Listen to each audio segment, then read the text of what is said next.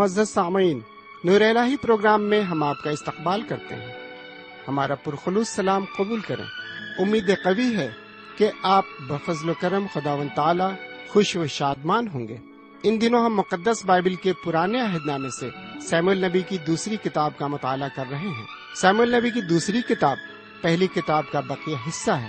داؤد کی حکومت، یہودا اور اسرائیل سمیت پوری قوم پر حکمرانی کی تاریخ ہے۔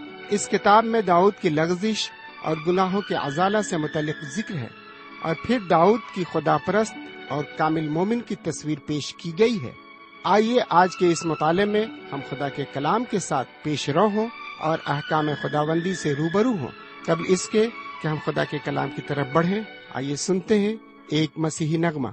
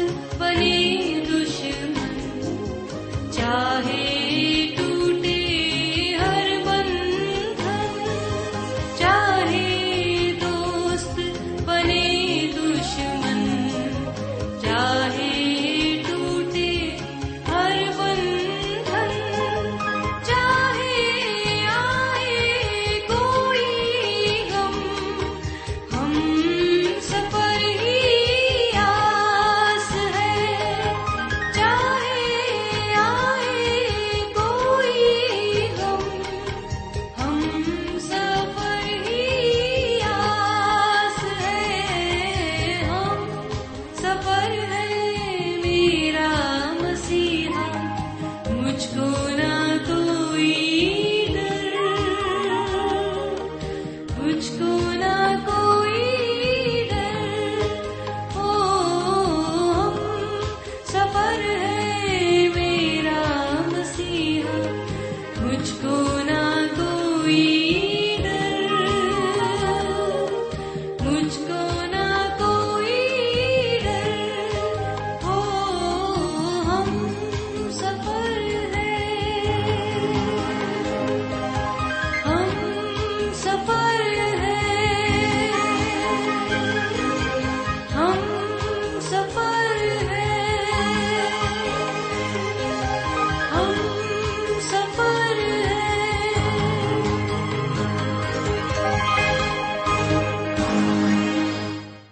خدا کے کلام کو لے کر ایک بار پھر آپ کے درمیان حاضر ہوں۔ سلام قبول فرمائیے۔ امید کرتا ہوں کہ آپ بالکل خیرافیت سے ہوں گے۔ خدا کا شکر ہو کہ میں بھی خدا و تعالی کے فضل و کرم سے بالکل ٹھیک ٹھاک ہوں۔ سمن کہتے ہیں کہ خدا و تعالی کو یاد کرنے سے ہی دنیا کی ہر خوشی اور برکت میسر ہو سکتی ہے۔ خدا و تعالی کی یاد میں جو سکون قلب حاصل ہوتا ہے وہ دنیا کی کسی بھی چیز میں نہیں مل سکتا۔ دنیا کی کوئی بھی آرام و شائز کی چیز انسان کو سکون نہیں دے سکتی۔ صرف اور صرف خدا و تعالی کی عبادت میں سکون اور راحت ہے، اطمینان ہے اور خوشی ہے۔ دنیا کی ہر چیز انسان کو خدا و تعالی کی طرف سے ہی حاصل ہوتی ہے، کیونکہ خدا رب العزت کے حکم کے بغیر ایک پتا بھی نہیں ہل سکتا۔ میرے بھائی، انسان کو چاہیے کہ صدق دلی کے ساتھ خدا و تعالی کی عبادت کرے۔ پھر دیکھیے کہ اس کے دل کو کس قدر سکون میسر آتا ہے۔ انسان خواہ کتنا ہی مالدار کیوں نہ ہو، اسے کسی چیز سے اتنا سکون نہیں ملتا جتنا اسے خدا کی رفاقت سے ملتا ہے۔ سامن اس لیے میں آپ سے عرض مند ہوں کہ آپ اپنے کاموں میں چاہے جتنا مصروف کیوں نہ ہو تھوڑا سا وقت خدا کے ساتھ گزارنے کے لیے ضرور نکالیے۔ سمعین، واقعی کتنے خوش نصیب ہیں آپ جو یہ اردو نشریات آپ کے لیے شروع کی گئی ہے۔ اور اس نشریات کے ذریعے ہم خدا کے کلام یعنی بائبل شریف کی ساخت کو اجاگر کر رہے ہیں۔ ہم اس اردو نشریات میں شرکت کرنے کے لیے آپ کو خوش آمدید کہتے ہیں۔ آپ سے ہماری مخلصانہ درخواست ہے کہ آپ ہماری اس نشریات میں حصہ لے کر کثرت سے روحانی فیض حاصل کریں۔ میرے بھائی، آپ کو معلوم ہو کہ بے شمار ایسے لوگ ہیں جو ہمارا یہ پروگرام سن رہے ہیں۔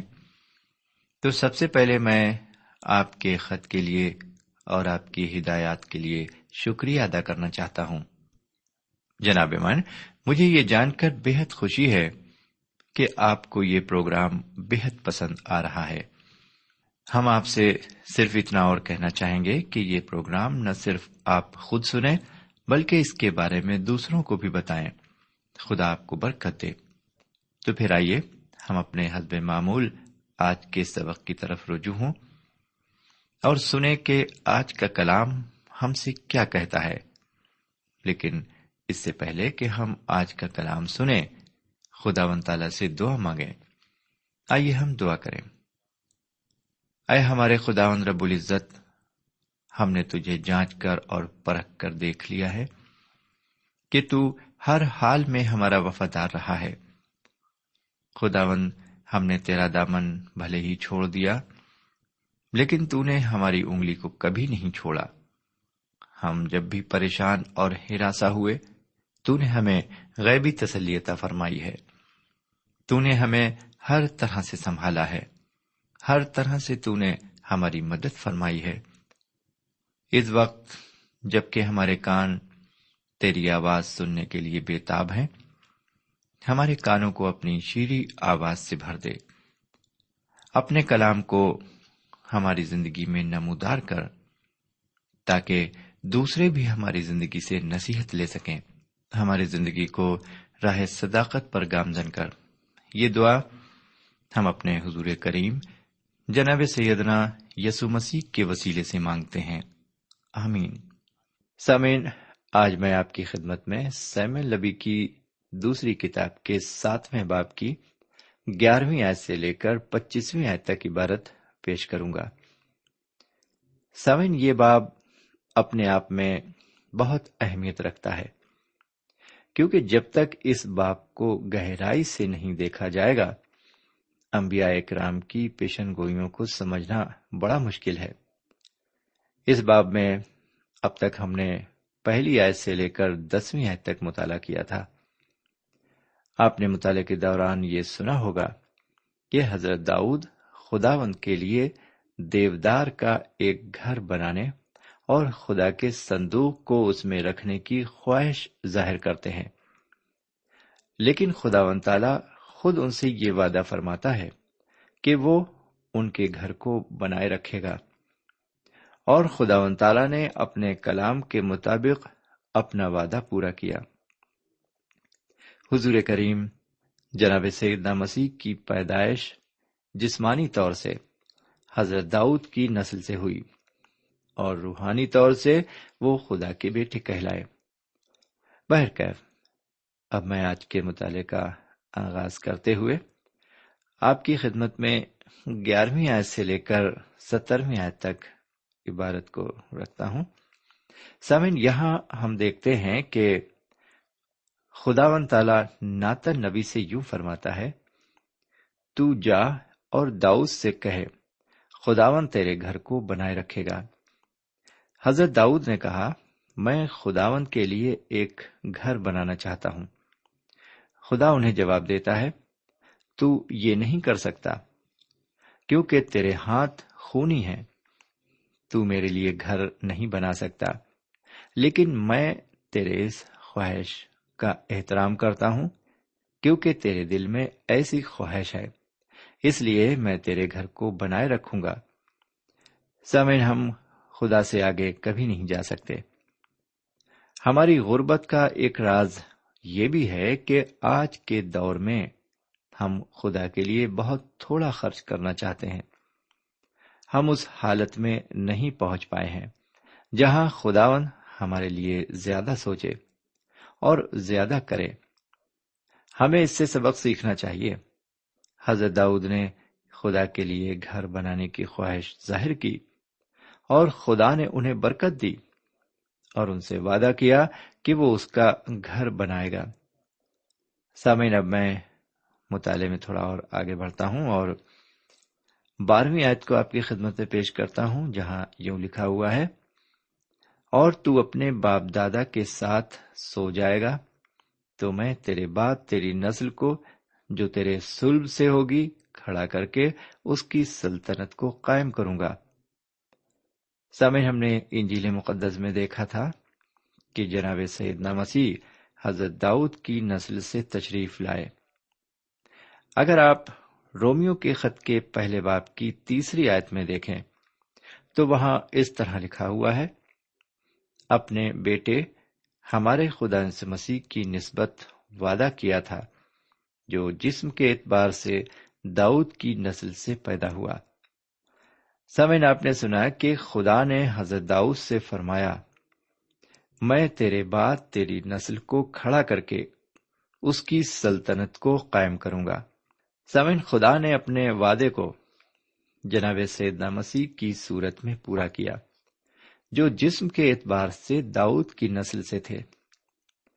اب میں آپ کی خدمت میں تیرہویں آیت کو پیش کرتا ہوں اور فرمائے لکھا ہوا ہے وہی میرے نام کا ایک گھر بنائے گا۔ اور میں اس کی سلطنت کا تخت ہمیشہ کے لیے قائم کروں گا۔ سمن اسی بارت سے ایسا معلوم ہوتا ہے کہ حضرت سلیمان یہاں پر ایک خاص موضوع ہے کیونکہ حضرت داؤد کے بعد وہی آتے ہیں۔ حالانکہ اس سلطنت کے تخت کو مستقبل میں بہت دور تک قائم رہنا ہے۔ سمن عبارت کا یہ حصہ کہ میں اس کی سلطنت کا تخت ہمیشہ کے لیے قائم کروں گا۔ سلطنت کا تخت حضرت داؤد علیہ السلام ہے، جس پر ایک دن حضور کریم جناب سیدنا مسیح جلوہ افروز ہوں گے۔ حضرت جبرائیل نے مقدس مریم کو یہ پیغام سنایا۔ انہوں نے کہا، وہ بزرگ ہوگا اور خدا تعالی کا بیٹا کہلائے گا۔ اور خداون خدا اس کے باپ داؤد کا تخت اسے دے گا۔ سامعین، اپنے مطالعے میں تھوڑا اور آگے بڑھتے ہوئے میں آپ کی خدمت میں چودہویں آیت کو رکھتا ہوں، جہاں لکھا ہوا ہے، اور میں اس کا باپ ہوں گا اور وہ میرا بیٹا ہوگا۔ اگر وہ خطا کرے تو میں اسے آدمیوں کی لاٹھی اور بنیادم کے نازیانوں سے تمبی کروں گا۔ پھر سنیں ایک بار۔ اور میں اس کا باپ ہوں گا اور وہ میرا بیٹا ہوگا۔ اگر وہ خطا کرے تو میں اسے آدمیوں کی لاٹھی اور بنی آدم کے تازیانوں سے تمبی کروں گا۔ سوئن آپ خدا کے الفاظ کو سنیں اور غور کریں۔ وہ کہتا ہے، اور میں اس کا باپ ہوں گا اور وہ میرا بیٹا ہوگا۔ میرے پیارے بھائی بہن، آپ کو حضور اقدس جناب سیدنا مسیح کے وہ الفاظ ضرور یاد ہوں گے۔ جو انہوں نے مردوں میں سے جی اٹھنے کے بعد مریم مگدلینی سے کہے، مجھے نہ چھو، کیونکہ میں اب تک باپ کے پاس اوپر نہیں گیا۔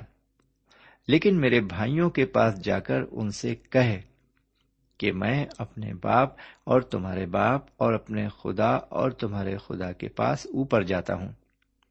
میرے بھائی خدا ون تعالی جناب سیدنا مسیح کو روحانی طور پر بیٹے کے لقب سے نوازتا ہے۔ روحانی طور پر ہم بھی اس کے بیٹے ہیں، کیونکہ ہم روحانی طور پر اثر نو دوبارہ پیدا ہوئے ہیں۔ جیسا کہ مقدس یوننا کی انجیل کے پہلے باپ کی بارہویں آیت میں مرقوم ہے۔ لکھا ہے، لیکن جتنوں نے اسے قبول کیا، اس نے انہیں خدا کے فرزند بننے کا حق بخشا یعنی انہیں جو اس پر ایمان لاتے ہیں۔ سمن یہ حق ان کو ملتا ہے۔ جو اس کے نام پر ایمان لاتے ہیں۔ خدا فرماتا ہے، میں اس کا باپ ہوں گا اور وہ میرا بیٹا۔ سمن چودہویں آیت کا آخری حصہ بڑا عجیب ہے۔ لکھا ہے، اگر وہ خطا کرے، تو میں اسے آدمیوں کی لاٹھی اور بنی آدم کے تازیانوں سے تمبی کروں گا۔ سامن اس عبارت کی تشریح آپ کے سامنے پیش کی جا چکی ہے۔ اور آپ کو ضرور یاد ہوگا کہ جب آپ کے سامنے مقدس انجیل کا مطالعہ پیش کیا جا رہا تھا، اس وقت آپ کو بتایا گیا تھا کہ حضور اقدس جناب سیدنا مسیح نے سلیبی موت کیوں گوارا کی؟ ان کی اس دنیا میں آنے کی کیا ضرورت تھی؟ خدا و تعالی کا ابتدا سے بنی نو انسان کی نجات کے لیے کیا منصوبہ تھا؟ بہرکیف، میں یہاں یسیا نبی کی کتاب اور اس کے ترپن باپ کی چوتھی آیت سے لے کر چھٹی آیت کو حوالے کے طور پر پیش کرتا ہوں۔ غور فرمائے تو بھی اس نے ہماری مشقتیں اٹھا لی اور ہمارے غموں کو برداشت کیا۔ پر ہم نے اسے خدا کا مارا کوٹا اور ستایا ہوا سمجھا۔ حالانکہ وہ ہماری خطاؤں کے سبب سے گھائل کیا گیا۔ اور ہماری بد کرداری کے باعث کچلا گیا۔ ہماری ہی سلامتی کے لیے اس پر سیاست ہوئی تاکہ اس کے مار کھانے سے ہم شفا پائیں۔ ہم سب بھیڑوں کی مانند بھٹک گئے۔ ہم میں سے ہر ایک اپنی راہ کو پھرا۔ پر خداون نے ہم سب کی بد کرداری اس پر لا دی۔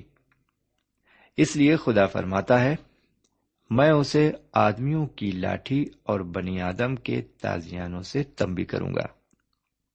بہرکیف آگے پندرہویں آیت سے لے کر سترہویں آیت تک عبارت میں ہم دیکھتے ہیں کہ خدا نے اپنے وعدے کے مطابق حضرت داؤد کی نسل کو قائم رکھا تاکہ وہ اپنے منصوبے کو پورا کرے۔ اس نے اپنا وعدہ پورا کیا۔ جی ہاں۔ سیدنا مسیح کی ولادت حضرت داؤد کی نسل سے ہوئی اور وہ اس دنیا میں تشریف لائے۔ سمین خدا کے اپنے قول کو پوری طرح خدا نے اپنے قول کو نبھایا، کیونکہ زبور نویز کے چوتیسویں آئے سے لے کر سینتیسویں آیت تک اس طرح لکھا ہوا ہے۔ بیان کیا گیا ہے، نواسی میں میں اپنے عہد کو نہ توڑوں گا اور اپنے منہ کی بات کو نہ بدلوں گا۔ میں ایک بار اپنی قدوسیت کی قسم کھا چکا ہوں۔ میں داؤد سے جھوٹ نہ بولوں گا۔ اس کی نسل ہمیشہ قائم رہے گی اور اس کا تخت آفتاب کی مانند میرے حضور قائم رہے گا۔ وہ ہمیشہ چاند کی طرح اور آسمان کے سچے گواہ کی مانند قائم رہے گا۔ میرے بھائی، وہ ہمیشہ چاند کی طرح قائم رہے گا۔ سامعین سائنسدانوں نے چاند کی عمر کو کروڑوں سال بتایا ہے۔ جی ہاں کروڑوں سال۔ یہ ایک لمبی عمر ہے۔ لیکن خدا فرماتا ہے، وہ داؤد کی سلطنت کے تخت کو اس طرح قائم کرے گا جیسا کہ اس نے چاند کو قائم کیا ہے۔ جی ہاں چاند کو قائم کیا ہے۔ خدا نے حضرت داؤد سے جو عہد کیا، وہ اس عہد کو ہرگز نہیں توڑے گا۔ اور یہ باتیں ناتن نبی نے حضرت داؤد کے روبرو بیان کی۔ جو باتیں ناتن نبی نے خدا کی طرف سے حضرت داؤد کے روبرو بیان کی، ان کو سن کر ان کا دل خدا میں مسرور ہو گیا اور انہوں نے دعا کی۔ حضرت داؤد کی دعا اٹھارہویں آیت سے لے کر بائیسویں آیت تک پائی جاتی ہے۔ سامن اگر آپ غور فرمائیں تو دیکھیں گے کہ بنی اسرائیل اس آنے والے کے انتظار میں تھے جو عورت کی نسل سے پیدا ہونے والا تھا۔ وہ حضرت ابراہیم کی نسل اور یہودا کے قبیلے سے آنے والا تھا۔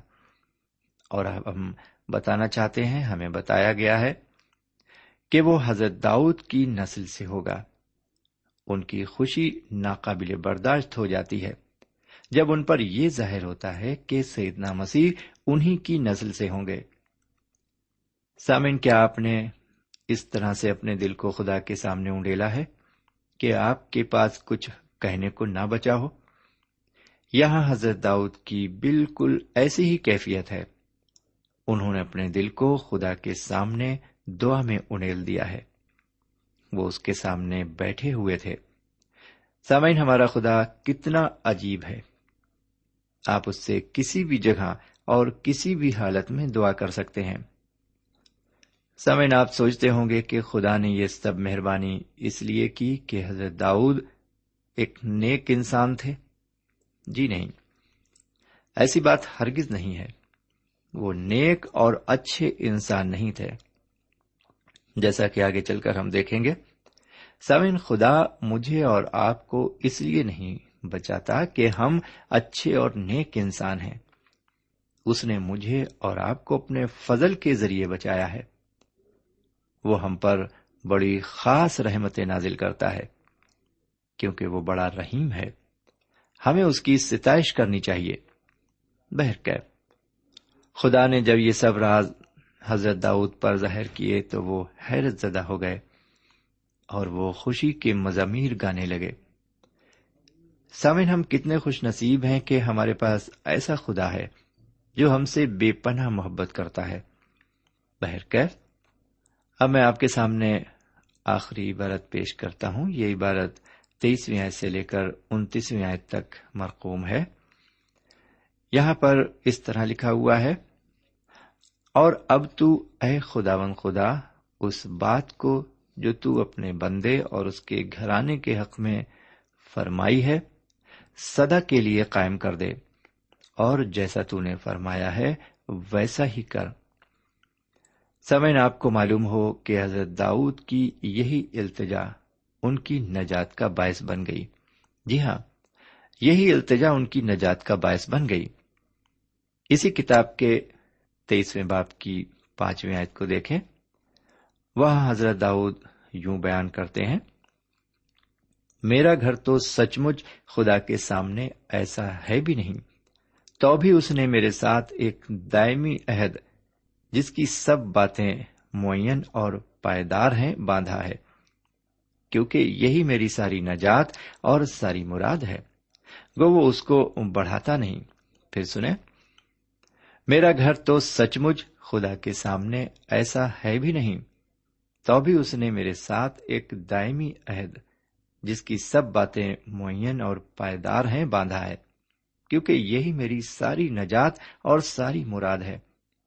گو وہ اس کو بڑھاتا نہیں۔ میرے بھائی حضرت داؤد نے اس عہد پر یقین کیا جو عہد خدا نے ان سے باندھا۔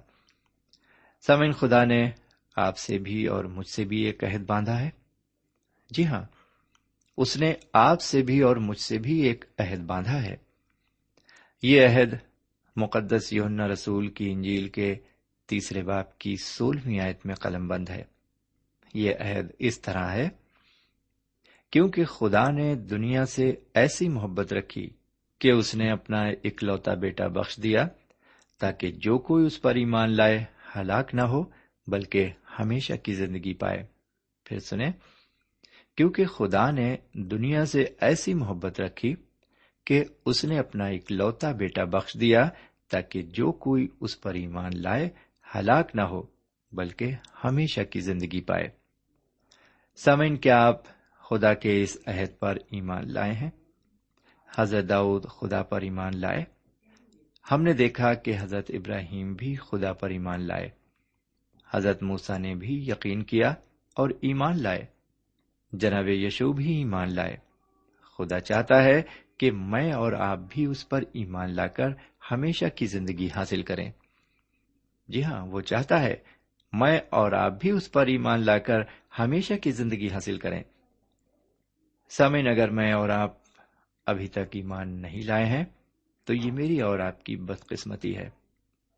سمین یہاں پر ہم نے آج کے مطالعے میں دیکھا کہ واقعی خدا و تعالی اپنے بندوں کا کس طرح احترام کرتا ہے۔ جی ہاں کس طرح وہ ان سے پیار کرتا ہے اور کس طرح وہ ان سے عہد باندھتا ہے۔ خدا و تعالی نے جو عہد حضرت داؤد سے باندھا، اس نے اس عہد کو پورا بھی کیا۔ بہرکیف اب ہم آج کا مطالعہ یہاں پر ختم کرے دیتے ہیں، کیونکہ ہمارے پاس اگلا موضوع ہے جو بہت لمبا ہے اور ہم چاہیں گے اسے ہم اگلے پروگرام میں آپ کے سامنے رکھیں۔ تب تک کے لیے خدا حافظ۔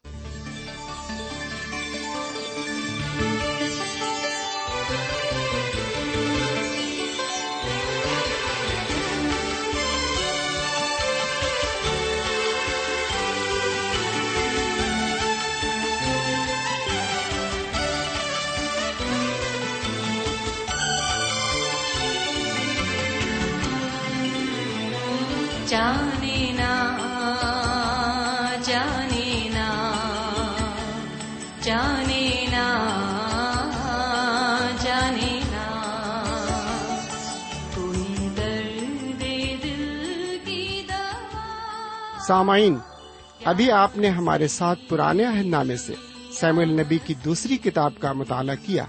اس مطالعے سے آپ کو روحانی برکتیں ملی ہوں گی۔ ہمیں توقع ہے آپ اپنے نیک جذبات بذریعہ خط ہم تک ضرور پہنچائیں گے۔ ہمیں آپ کے خط کا انتظار رہے گا۔ ہمارا پتہ ہے۔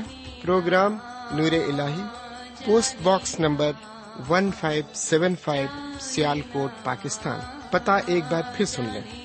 پروگرام نور ال پوسٹ باکس نمبر ایک پانچ سات پانچ سیال کوٹ پاکستان۔ اب آپ ہم سے ٹیلی فون اور ای میل سے بھی رابطہ قائم کر سکتے ہیں۔ ہمارا ٹیلی فون نمبر ہے nine two three four four six four zero four five seven eight. نو دو تین چار چار چھ چار صفر چار پانچ سات آٹھ۔ ہمارا ای میل پتا ہے، N A M three nine four nine eight hotmail dot com. N A M three nine four nine eight hotmail dot com. ہمارے پروگرام کا وقت اب یہیں پہ ختم ہوتا ہے۔ اگلے پروگرام میں خدا کے کلام کے ساتھ پھر حاضر خدمت ہوں گے۔ تب تک کے لیے اجازت دیں۔ خدا حافظ